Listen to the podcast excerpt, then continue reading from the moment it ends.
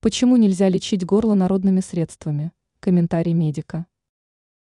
При появлении проблем со здоровьем не стоит заниматься самолечением и выбирать народные средства. Так можно только навредить себе.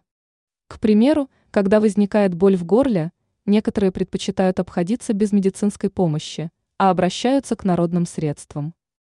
При этом используют компоненты, которые только вызывают раздражение уже воспаленной слизистой.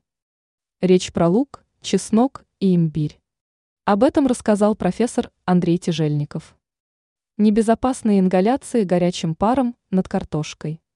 Даже ингаляции при помощи небулайзера не стоит делать без назначения врача, цитирует специалиста издания «Москва-24».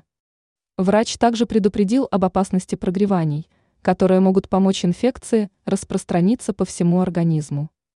Ситуация усугубляется, если у больного повышенная температура.